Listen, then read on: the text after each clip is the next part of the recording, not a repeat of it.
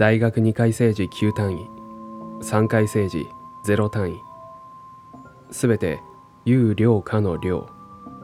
俺の成績だ。その頃子猫をアパートで飼っていたのであるがいわゆる部屋飼いで一切外には出さずに育てていてこんなことを語りかけていた「お前はでかなるで。この部屋の半分くらい。食わんでや俺」しかしそんな教育の甲斐なく子猫はぴったり猫サイズで成長を止めた。その頃全く正しく猫は猫になり犬は犬になり春は夏になった。しかしながら俺の大学生活は瞑想を続けて一体何になるのやら向かう先が見えないのだった。その夏である。大学2回生だった。俺の瞑想の原因となっている先輩の紹介で俺は病院でバイトをしていた。その先輩とは俺をオカルト道へ引きずり込んだ元凶のお方だ。いやその方は短所に過ぎず結局は自分の本能のままに俺は俺になったのかもしれない。師匠なんかいいバイトないですかね？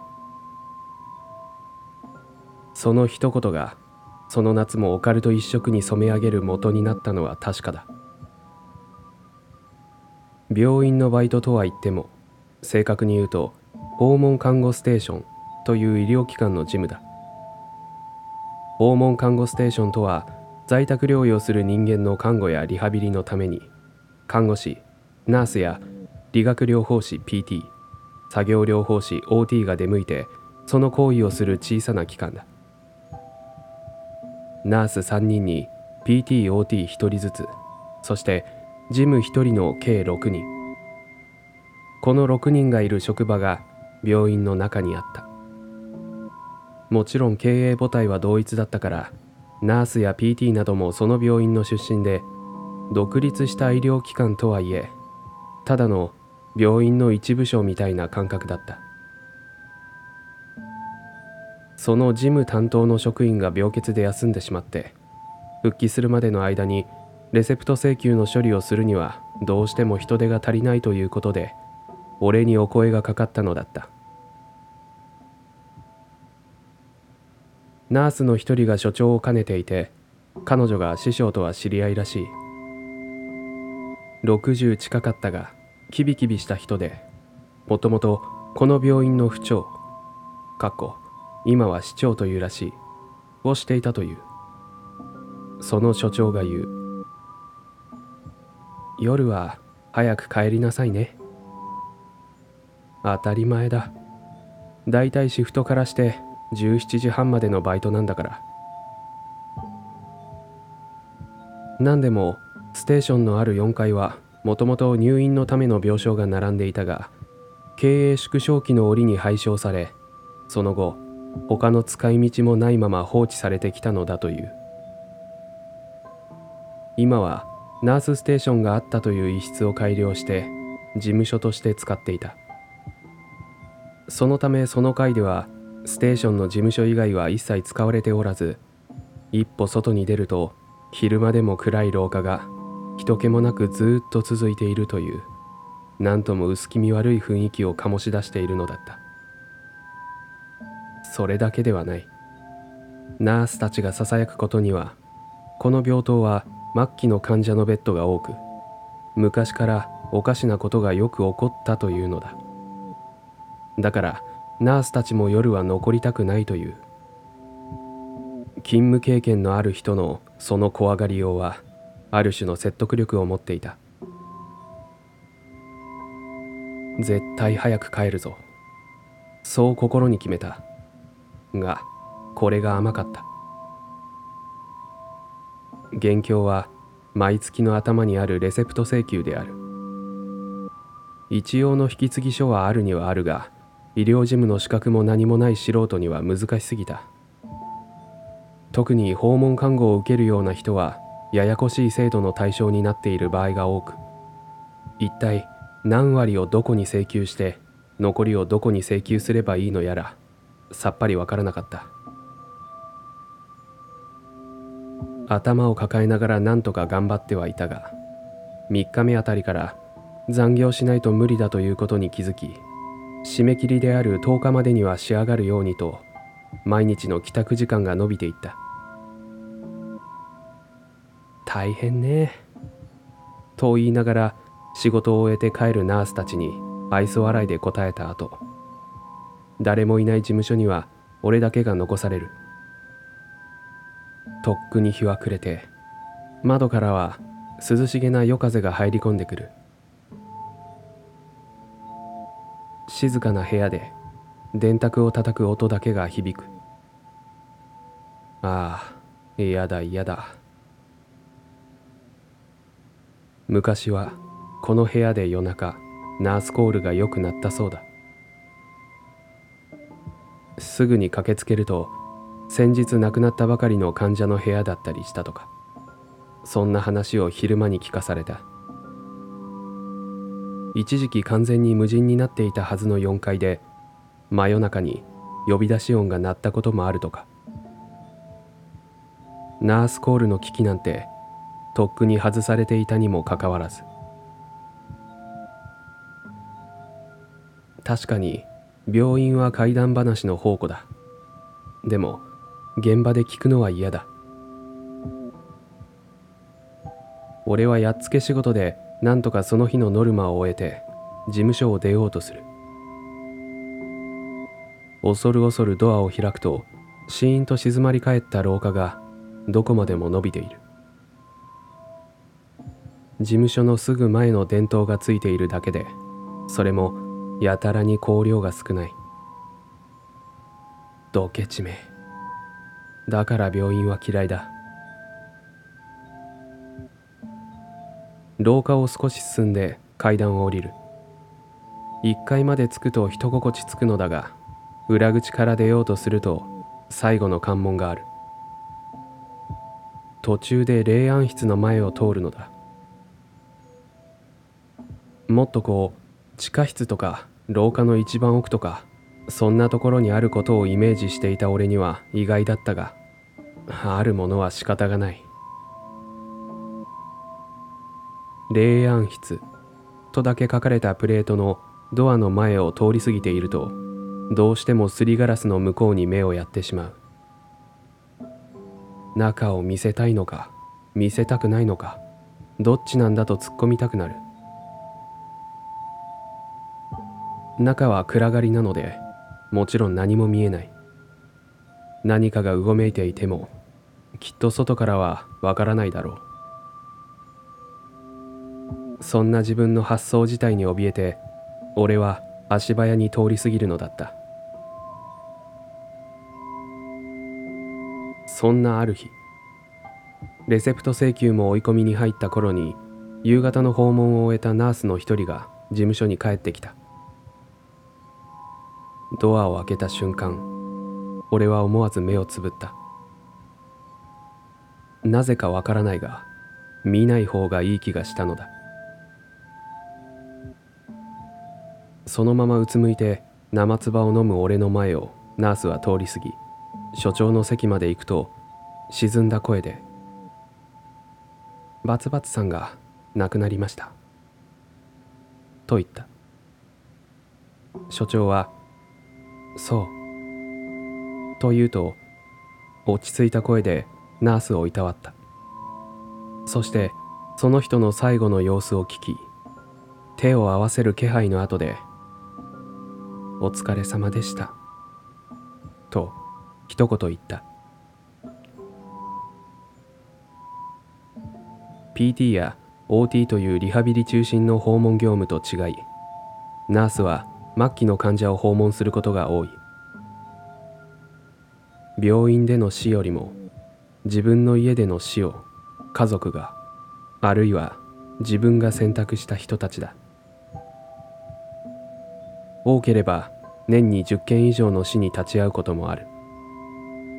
そんなことがあると今更ながら病院は人の死を扱う場所なのだと気づく。複数回訪問の多さからうすうす予感されていたことではあったがついさっきまでその人のレセプトを仕上げていたばかりの俺にはショックが大きかった。そして今目が開けられないのはそこにその人がいるからだった。その頃は異様に霊感が高まっていた時期で決して望んでいるわけでもないのに死んだ人が見えてしまうことがよくあった。高校時代まではそれほどでもなかったのに大学に入ってから霊感の強い人に近づきすぎたせいだろうか。じゃあこれで失礼します。お疲れ様でした。ナースが帰り支度をするのを音だけで聞いていた。そしてハエがうなっているような耳鳴りが去るのをじっと待った。二つの気配がドアを抜けて廊下へ消えていった。俺はようやく深い息を吐くと汗を拭った。多分さっきのは取り付いたというわけでもないのだろう。ただ残っているだけだ。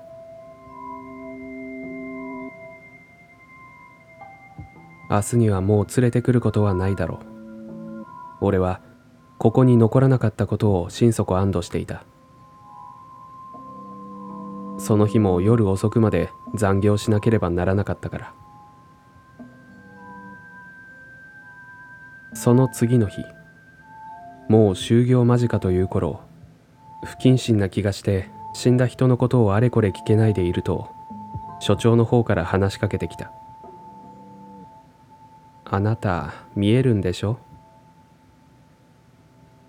ドキッとした。事務所には俺と所長しかいなかった。私はね見えるわけじゃないけどそこにいるってことは感じる。所長は優しい声で言った。そういえばこの人はあの師匠の知り合いなのだった。じゃあ昨日手を合わせていたのは？ええ。でもあれはいつでもする私の癖ね。そう言ってそっと手を合わせる仕草をした。俺はまずいかなとは思いつつもどうしても聞きたかったことを口にした。あの夜中に人のいないベッドからナースコールが鳴るって本当にあったんですか？所長はため息をついた後答えてくれた。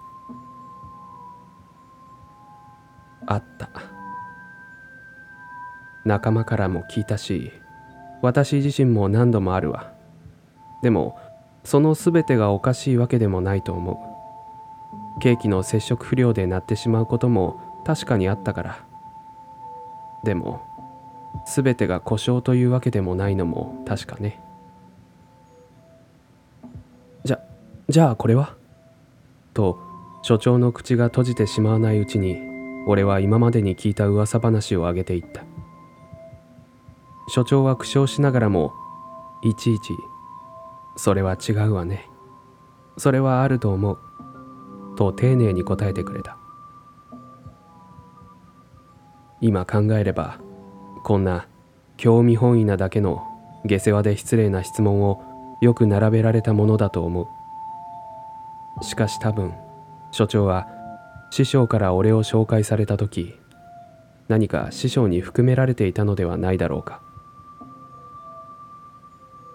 ところがある質問をした時に所長の声色が変わった。それは誰から聞いたの？俺は驚いて思わず「すみません」と謝ってしまった。謝ることはないけど誰がそんなことを言ったの？所長に強い口調でそう言われたけれど俺は答えられなかった。どんな質問だったのかはっきり思い出せないのだがこの病棟に関する怪奇じみた噂話だったことは確かだ。不思議なことにその訪問看護ステーションのバイトを辞めてすぐにその噂についての記憶が定かでなくなった。だがその時ははっきり覚えていたはずなのだ。ついさっき自分でした質問なのだから当たり前ではあるが。しかし誰からその噂を聞いたのかはその時も思い出せなかった。ナースの誰かだったか。それとも PT か OT か。病院の職員か。所長は穏やかではあるが強い口調で「忘れなさい」と言うと帰り支度を始めた。俺は一人残された事務所でいよいよ切羽詰まったレセプト請求の仕上げと格闘しなければならなかった。やたらと浮き足立ってしまった心のままで。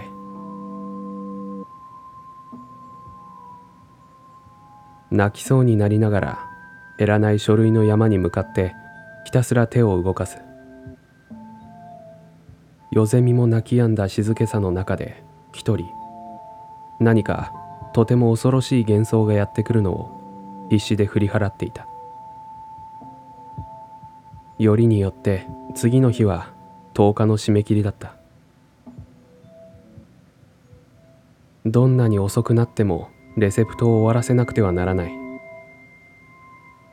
チッチッチッという時計の音だけが部屋に満ちて俺はその単身の位置を確認するのが怖かった。多分日付変わってるなぁと思いながらだんだん脳みその働きが鈍くなっていくのを感じていた。いつの間にうとうとしていたのか。俺はガクンという衝撃で目を覚ました。意識が鮮明になりそして部屋には張り詰めたような空気があった。なぜかわからないがとっさに窓を見た。その向こうには闇と遠くに見える民家の明かりがぽつりぽつりと偏在しているだけだった。次にドアを見た。何かが去っていく気配があった気がした。そして俺の頭の中には今日所長に質問した中にはなかった奇怪な噂が新たに入り込んでいた。遠くからセミの鳴くような音がする。誰に聞いたのかとはそういうことなのか。誰も言うはずがない話。あるいは所長以外誰も知っているはずがない話。例えば所長が最後を見とった人の話。そんな話を俺がしたら今日のような態度になるだろうか。そんな噂話を俺にしたのは誰だろう。今闇に消えたような気配の主だろうか。生々しい。そしてついさっきまでは知らなかったはずの奇怪な噂が頭の中で渦を巻いている。俺はここから去りたかった。でも絶対無理だ。今あのドアを開けて暗い廊下に出て人のいない病室を通り狭い階段を降り霊安室の前を行くのは俺はブルブルと震えながらこのバイトを引き受けたことを後悔していた。廊下の闇の中に何かをささやき合うような気配の残影が漂っている気がする。それからどれくらい経ったのか。不意に静寂を切り裂くような電話のベルが鳴った。心臓に悪い音だった。でも生きている人間側の音だというそんな意味不明の確信にすがりつくように受話器を取った。もしもし。よかった。まだいた。ねえそこに〇〇さんのカルテない？聞き覚えのある声がした。ステーションのナースの一人だった。すっごく悪いんだけど今〇〇さんの家から連絡があって既得らしいから。本当悪いんだけど今すぐカルテ持って〇〇さんの家に来てくれない？私もすぐ行くけどそっち寄ってたら時間かかりそうだから。俺は「ははい」と言ってすぐにカルテを持って駆け出した。ドアを開けて廊下を抜けて階段を降りて霊安室の前を通って生暖かい夜風の吹く空の下へ飛び出した。所詮は臨時の事務員だ。でもその日人の命に関わる仕事をしたという確かな感触があった。うつうつと下を向いてばかりでなくてよかった。人の死を興味本位で語るばかりじゃなくてよかった。こんな夜の緊急訪問はよくあることらしい。でも俺にとって特別な意味がある気がした。だからカルテを届けた後また事務所に帰ってレセプト請求を全て完成させるのに全勢力を傾けられたのだろう。次の日あまり寝てないまぶたをこすりながら出勤すると所長が「お疲れ様昨日は大変だったわね」と話しかけてきた。俺は「いえこのくらい」と答えたが所長は首を振って「やっぱりあなたには向いていない職場かもね」と優しい声で言うのだった。俺はその後2週間くらいでそのバイトを辞めた。いい経験になったとは思う。でも人の死をあれほど受け止めなければならない職場はやはり俺には向いてないのだろう。俺があの夜カルテを届けた人はその日の朝に亡くなった。そしてその死を見とったナースはすぐに次の訪問先へ向かった。